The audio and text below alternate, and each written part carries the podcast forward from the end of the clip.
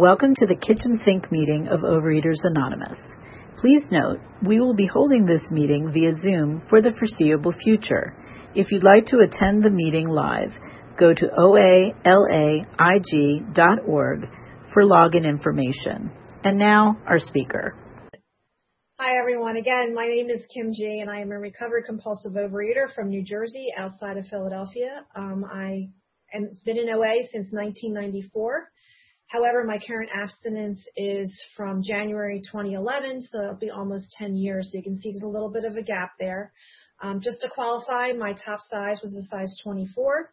Um, in the early my early 20s, where walking up a step of stairs, I could couldn't catch my breath um, from the extra weight. I've also been a size two where I got underweight, lost my period, was losing my hair, and couldn't walk up a flight of stairs because I had no, I was so malnutritioned. I've also been a size 10, which is what I currently am now, um, as a bulimic, binging, purging, and over exercising to the point I couldn't walk up a set of stairs because my body was just so out of whack from the bulimia. Um, and the reason I say that is because there's no good part of this disease. I mean, it manifests us on, on many different ways. And I was just as insane binging as I was starving as I, as I was in, in my bulimia. Um, and when Vincent asked me to do this, um, I, I really like to talk more about topics than my story. So I asked if I could speak about step three, which ironically starts right after the reading of how it works that you did. Um, so what brings us to step three? Um, I have to take, I have a conclusion in step one that I'm powerless over food and that my life is unmanageable. Um, the clearest way I ever heard it explained was by an AA speaker, Sandy B. Um, and to put it in compulsive overeaters terms is I am a compulsive overeater if I can't eat my binge food safely, which means I have an allergy of the body, that I cannot reasonably predict what happens when I ingest certain foods, ingest certain ingredients, or engage in certain um, food behaviors. And I cannot be abstinent contently. And that's the larger aspect of my disease is that I can't get comfortable abstinent. You know, that I get restless, I get irritable, I get discontent. And I really had to see for myself that my unmanageability wasn't about being just in the food.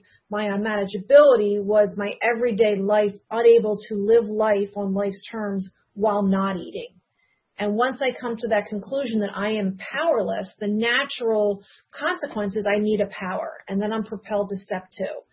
And one of my prejudices was I'm a Catholic school kid. I went through 12 years of school, you know, Catholic school. Of course I believe in God. I don't need this step.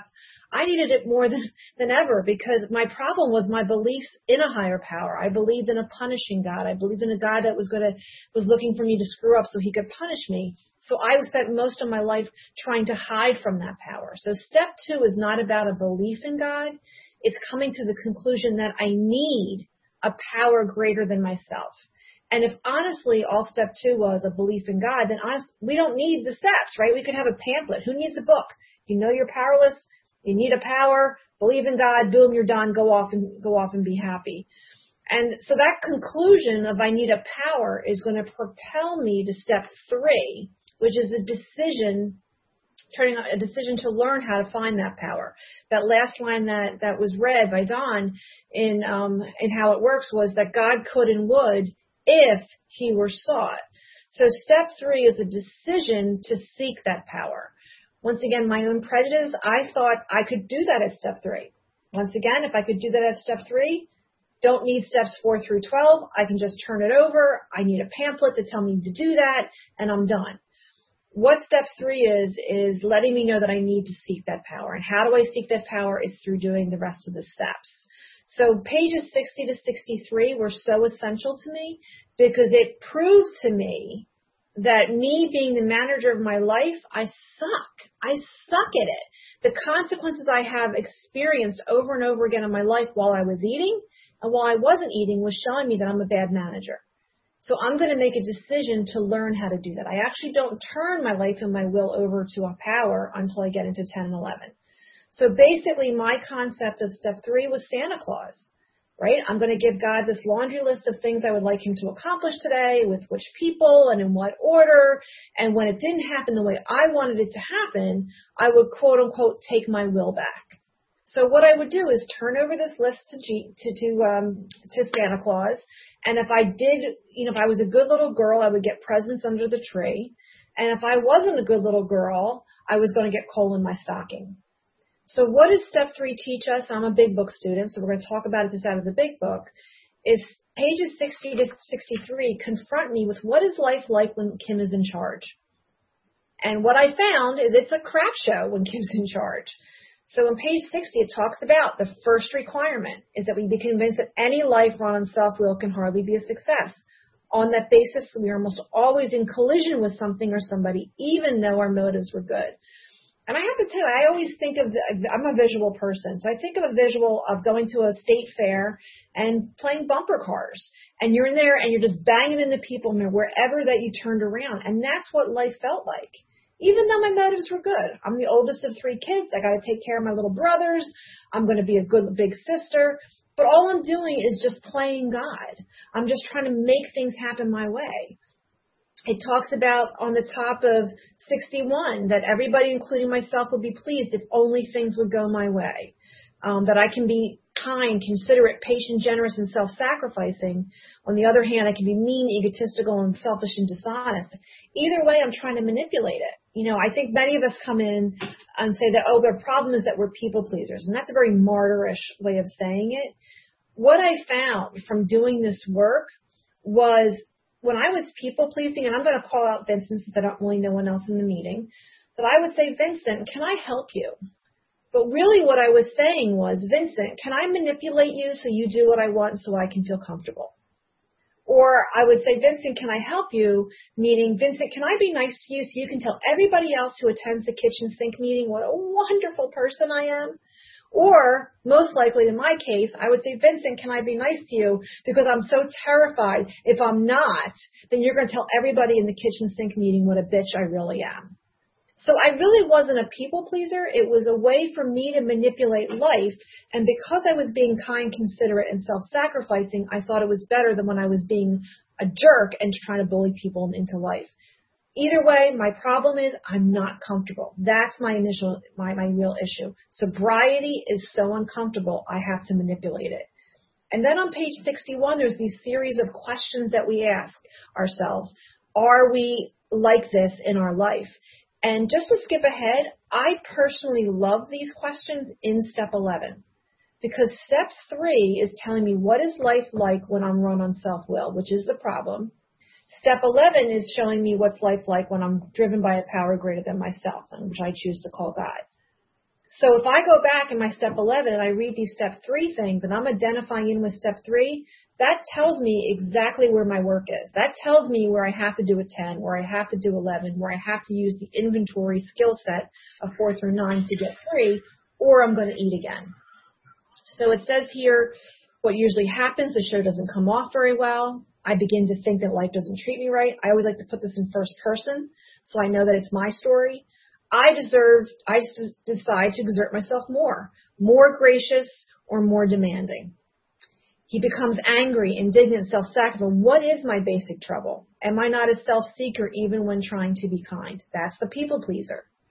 Am I not a victim of the delusion that I can wrest satisfaction and happiness out of this world if only I manage well? That describes my whole entire life. I'm under the delusion that the problem is, which society tells us, is if I if I just work a little harder, pull myself up by my bootstrap, you know, there's a story in the back I hear quoted all the time that living life on life's terms. And I heard a great twist on that because the guy said, you know, the problem is I, my problem is trying to live life on life's terms. What is life's terms? Power, property, prestige, control. That's my real problem. What I have to learn is how to live life on God's terms. So this paragraph, that sentence specifically is me trying to live life on life's terms. I'm under the delusion that I just work a little harder. I mean, what is what does society tell us? If we're not feeling good, have more food, more booze, more drugs, more money, and the spiritual life is actually the opposite. I have to self empty myself. I gotta I gotta get rid of self, which is what we're learning here. Self is my real problem. And what I will do with wherever I'm struggling that day is I'll substitute that word world. Am I victim of the delusion I can wrest satisfaction happiness out of my mother if only I manage well? Out of a pandemic if only I manage well? We just came out of the election season, out of an election, if only I manage well. And that delusion that I can do that is why I'm in so much pain. And because I'm in so much pain, I need relief. And if I'm not working the steps, then I'm going to, um, oh gosh, I'm sorry, I'm going to have to, oh, shoot. Um, sorry, my brother's using, texting me. Um,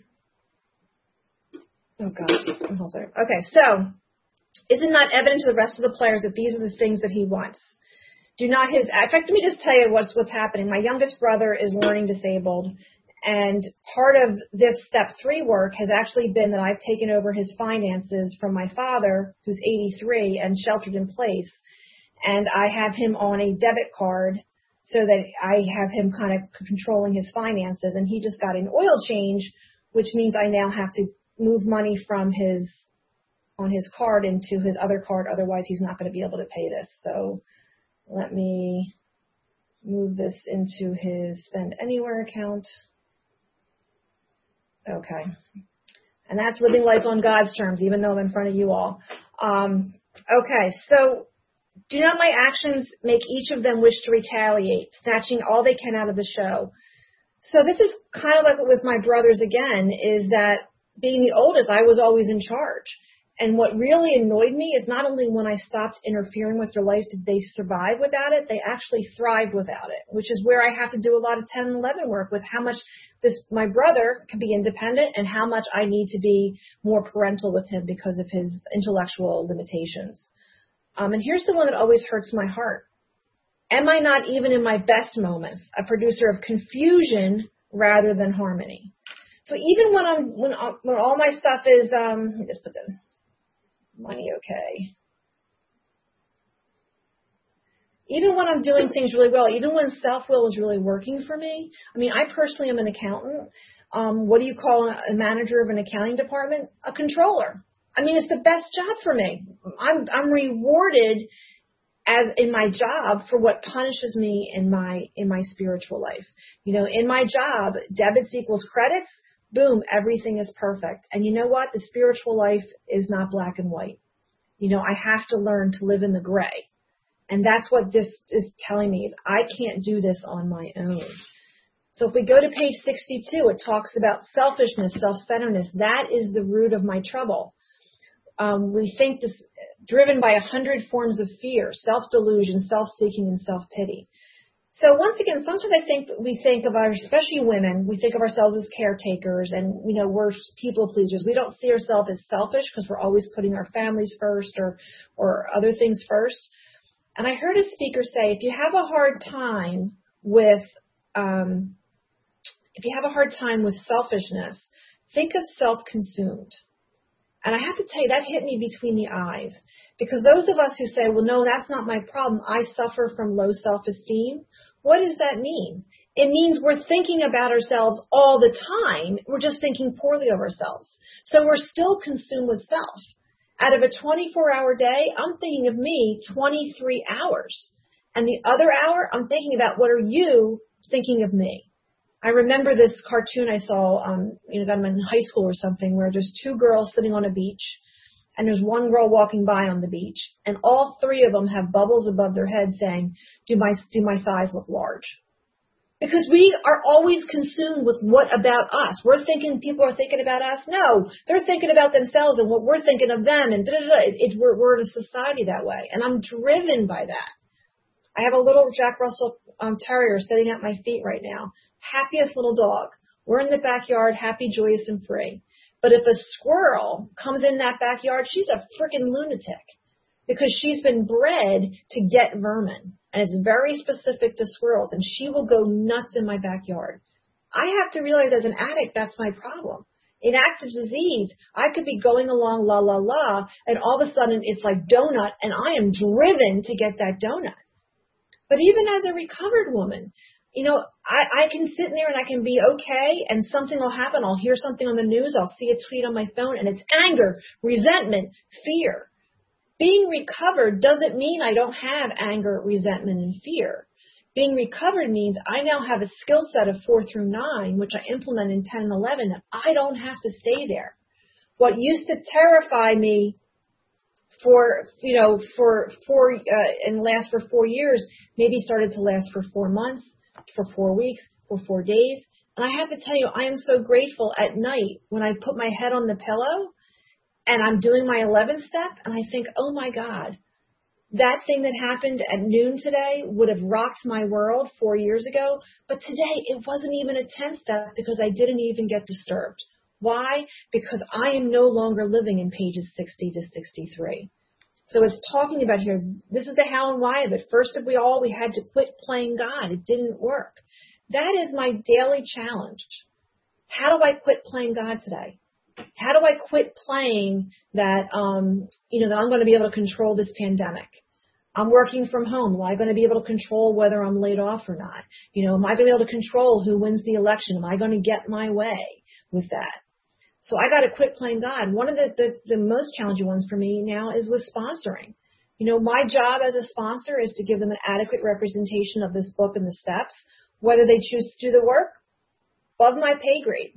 Above my pay grade. It's painful to watch people in pain in this disease, but at the same time, I knew that it was only the food that convinced me to do this work. And I don't want to get in the way between someone and their step one experience that they need in order for them to do the work. So I have about, I show I have about five minutes left, so I'm going to take this third step prayer and I'm going to tell you what it means to me. Um, and maybe we can all say it together, whoever wants to say it together after that. Um, but I thought the third step was the third step prayer. And the third step prayer is just an affirmation of everything we talked about. I cannot manage my own life. I need to find a new manager. So I'm going to confirm that with this prayer. So it says, God, I offer myself today even love that. Offer. No bargaining. No, you do this for me and I'll do this for you. That's how I, that's how I, I always talk to God. God, I'll be a good little girl if you do this for me. To build with me and to do with me as thou wilt. I think of my dad who was a Marine. And when he talks about boot camp, he says they don't teach you how to be a Marine when you go into boot camp. The first thing they do is they rip the civilian out of you. And once you have no identity, that's when they build you up into the few and the proud. That's what this book has done for me. That's what the first three steps are do. They have told me that I'm powerless over food. They've told me my life is unmanageable, drunk or sober. They told me that I need a power grade myself. They're teaching me that I cannot manage my own life. And now that I am broken, I die to self and I'm built to the person that I was always meant to be. Relieve me of the bondage of self. I used to say relieve me of the bondage of food. That's step one. The food has died. I have accepted in step one, I can never, ever, ever, ever have those foods again. In step three, I'm dying to self. My problem is I'm always thinking of me. Relieve me of the bondage of self so I can better do thy will. The best way to think about me, not think about me, is to think about you. Take away my difficulties, that victory over them may bear witness to those I would, those I would help with thy power, thy love, and thy way of life. Don't not take away my difficulties so that I can have a better life, but take away my difficulties so I can testify in a room. Yes, I went through a divorce and I was able to recover. Yes, I went through COVID 2020 and was not and didn't have to pick up for it. I went through sexual abuse, um, verbal abuse, um, death of a family member, and I was still able to recover. We can witness to that. We can't help people. We don't fix people, but we can testify what these steps have done for us. And just to end with this, Next, we launched on a vigorous course of action, which many of us had never attempted, though our decision was a vital and crucial step. It could have little permanent effect unless at once followed by a strenuous effort to face and be rid of the things in ourselves which have been blocking us. Step three is simply decision. If I don't follow up that decision with a four through nine inventory and take that skill set and implement it in 10 and 11, it's going to be temporary relief. My mother, who's in OA, used to call it the OA waltz. Steps one, two, three, one, two, three, one, two, three. And what I have found for myself is when I did that, and I never went on and did the work, that my waltz was one, two, three, relapse, one, two, three, relapse, one, two, three, relapse. So I am so grateful for step three, which teaches me who I am in untreated compulsive overeating and I'm so grateful that that, that conclusion brought me to finish the works one, steps one through 12 so that I am recovered today. So I just want to end with, I assure you that today I am a compulsive overeater, but I also want to assure you that today I do not suffer from compulsive overeating. And with that, I pass it back to Vincent. Thank you. This is the time for questions only. There is no sharing at this meeting. If you need to share, please do so with any of us after the meeting. Also, please remember that the opinions of the leader are their own and not those of Overeaters Anonymous as a whole. When asking questions, you need not identify yourself. If you have a question, please click the raise your hand icon. I will call on you, and then you can actually mute yourself and ask your question. So with that said, uh, we're going to hand it over to Nancy Lee for the first question. Welcome to sunny Los Angeles, my friend. What a beautiful share. Um, it's obvious to me that you have spent a lot of time somehow in the rooms of Alcoholics Anonymous the minute you said Sandy B, what I wanted to ask is that there are so many people, because I've gotten so many hundreds of phone calls constantly that are new, that are suffering and struggling. And they haven't been able yet to abstain or to get a food plan or to figure out what a program is. Could you elaborate and spend some time just talking about the basics, about what you do on a daily basis, you know, what your program consists of, what prayers do you call people, do you have a sponsor, and could you share a little bit about the relationship between abstaining, as it says in the doctor's opinion, you must be completely abstinent in order to work the steps. Thanks, Nancy. Um, I'm, I'm not going to talk about what I do today because I think your question is, what does a new person have to do? And that's a, and that's a different question. So, you know, you walk, I'm not, I'm not an alcoholic, but I did, um, spend the first couple years in the AA rooms because the message, I, I needed that clear message.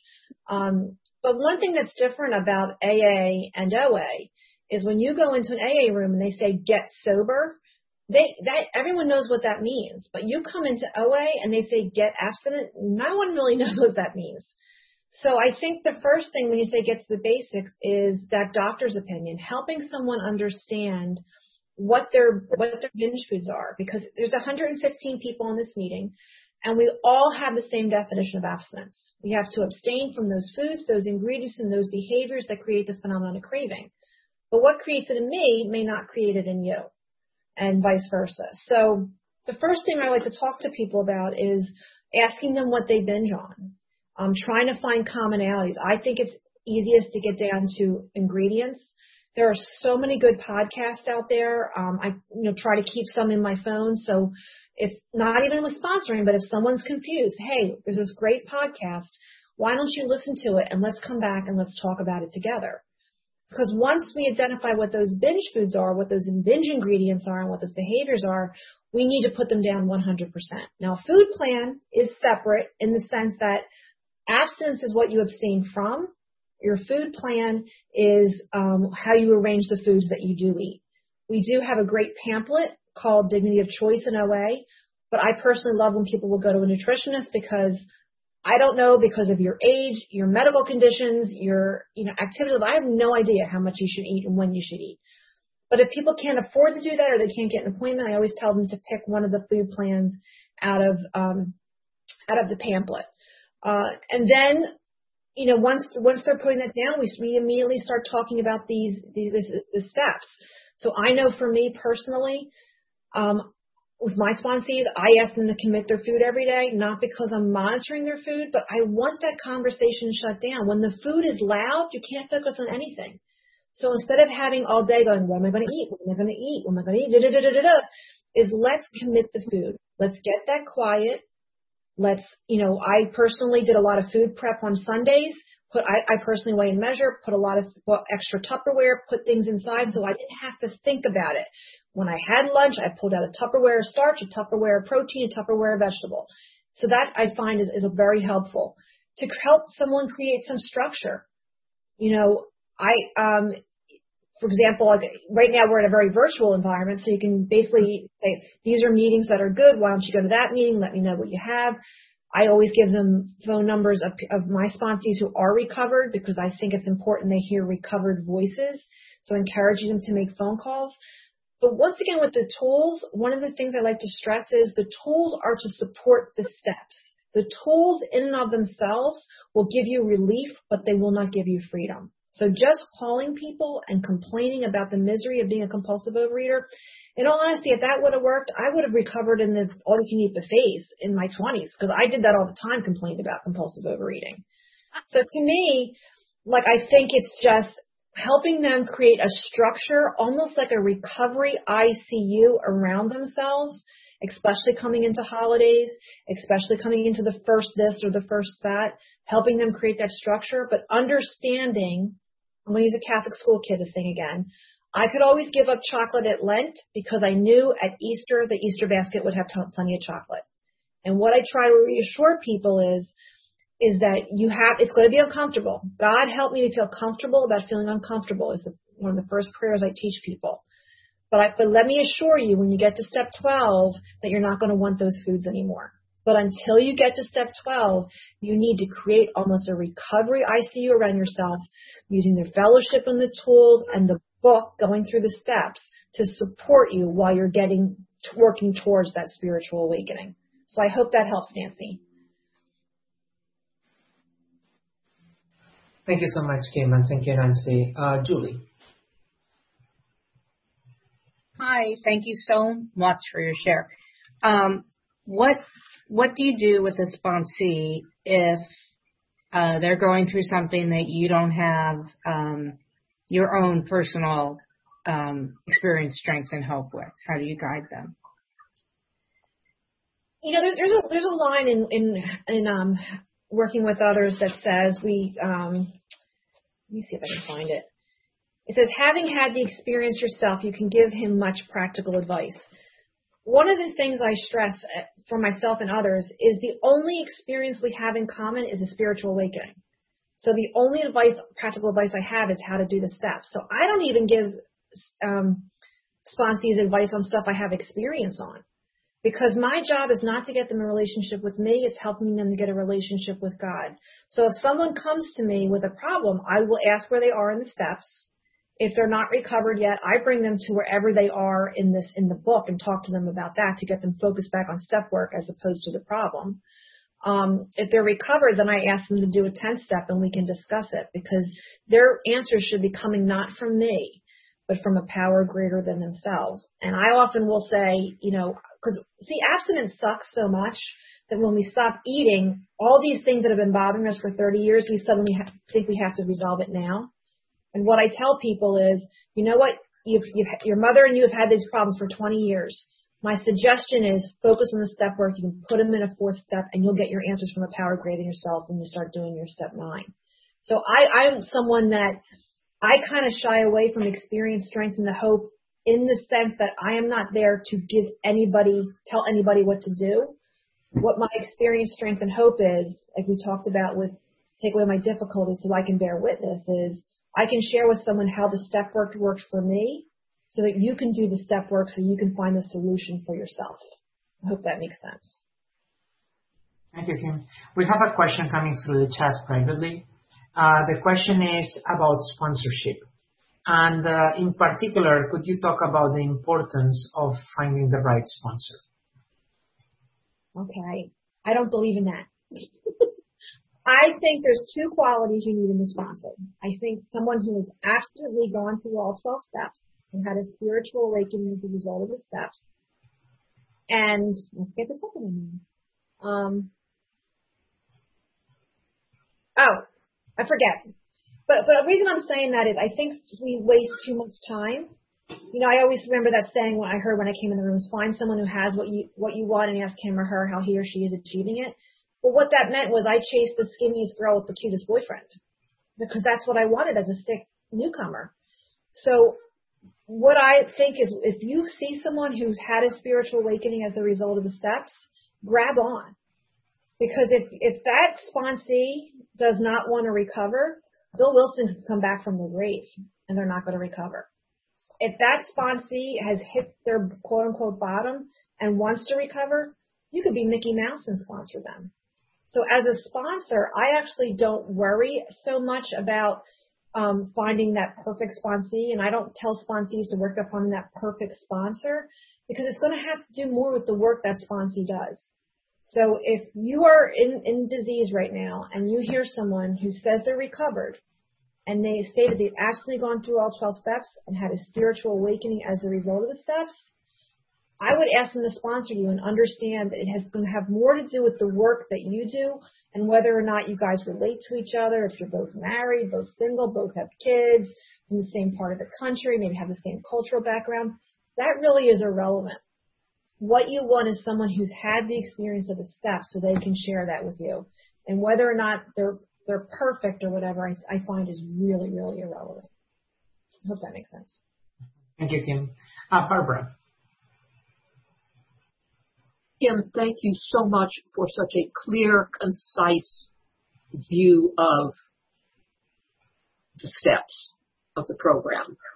My question is how, it's about the spiritual path. How has your uh, relationship with your higher power, how has your relationship with spirituality changed? You say you were uh, devoutly raised and have gone on to a different uh, a different perception of your higher power. How has that changed being in the program? You know, one of the analogies I'd like to use is I've never been married, but one of the analogies I like to use is, is marriage. If you get on the altar and say I do to your husband, and you guys never talk again, or you never work on that relationship, would that marriage last? I don't think so. So in, in your in your answer, I think that's kind of what it is. If I just kept my relationship with a power as I did 10 years ago, I don't think I'd be abstinent. So it constantly has to change and it constantly has to grow. 10, 11, and 12 to me are not maintenance steps, they're growth steps. Um, I kind of describe myself now as culturally Catholic more than anything because it's my upbringing, but I don't, I'm not a practicing Catholic. For me personally, it has grown more and more global. And I will give you an example um, that I really identified in. It was a picture I saw years ago, and it was a picture of the Last Supper. Um, for those of you who are Christians, so it says Jesus in the middle and the, and the disciples on either side of him. But instead of the disciples, there was Mahatma Gandhi, there was Abraham, there was Muhammad, there was um, Martin Luther King, there was um, Mother Teresa. I was glad there was a girl in there. Um, so what it was saying was that these were all people to me that experienced page 55 in the big book. Deep down inside each and every man, woman, and child is the fundamental idea of God. These are all people that have found the higher power within them, and then we, we all form dogma around them. I personally think of Bill and Bob being up at that table because they are spiritual people that found a path that worked for me personally. So what I have found as um, as I've gotten older is, or more in recovery, is it's become more global. I don't feel attached to certain names or things. Um, for example, recently um, I had read something that Bud means awake, and a Buddha is an awakened person. And since we are called a spiritual awakening, I now have in my meditation room I bought a Buddha because that just really resonated me. I want to be an awakened person. So I have seen people who are devout become less devout in their spiritual life as they grew in understanding and effectiveness. I've seen atheists become devout believers, and that has been their path. I've seen agnostics do the same. I've seen people who are devout stay devout, people who are atheists stay atheist, people who are agnostic stay agnostic. It's not the belief system. It's are we growing in understanding and effectiveness? So for me personally, it's become more global. I almost consider myself a spiritual mutt meaning that I will pick up any spiritual practice that resonates with me and I keep challenging that thinking so that I can continue to grow. You have five minutes, Kim. Thank you. Thank you, Kim. Thanks, Barbara, for your question.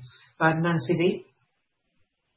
Thanks, Kim. Hi. Um, my question is, what is your, if you can share about your experience, strength, and hope around step nine, and what, um, how did your program and recovery like shift once you finish your step nine events? Thanks. I can tell you that once again, I like to look at prejudices. I thought step nine was just making an apology because I didn't want people to be mad at me or I wanted to repair a relationship. So to me, the, the essence of step nine is doing four through eight thoroughly. And once I did that inventory to look at my resentments, my fears, my sex conduct, once I saw my character defects in six and seven, once I made that list and said, these are the people I had harmed, what step eight to me, I thought it was about getting people to forgive me. And what I realize now is that step nine for me is about freedom. So I live in Burlington County, New Jersey. I've always lived in Burlington County, New Jersey. The way I describe freedom is I can walk anywhere in Burlington County, New Jersey and not be afraid of who I'm going to run into because I have made amends and I've cleaned up my side of the street, as they say. So to me, step nine is the question by Mark Houston, another great AA speaker who was passed, is how free do I want to be? So the more that I am willing to take responsibility for how I treated others and make amends, which means not just apologizing, but making retribution to those amends, the freer that I am. So I hope that helps. Thank you, Kim. Uh, Bob M. Yes, thank you for your share and thank you for your great description of step three and what it means.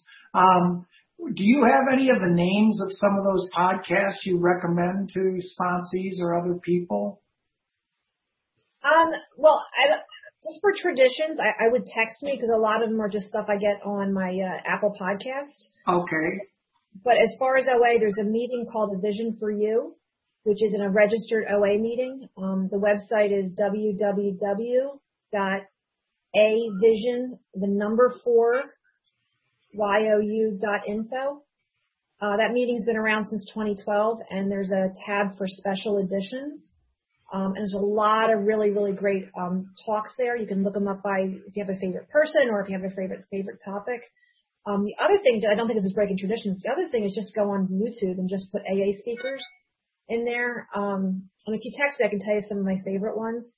Uh, but we are just so blessed right now with the number. I, I tend to gravitate more towards AA speakers myself.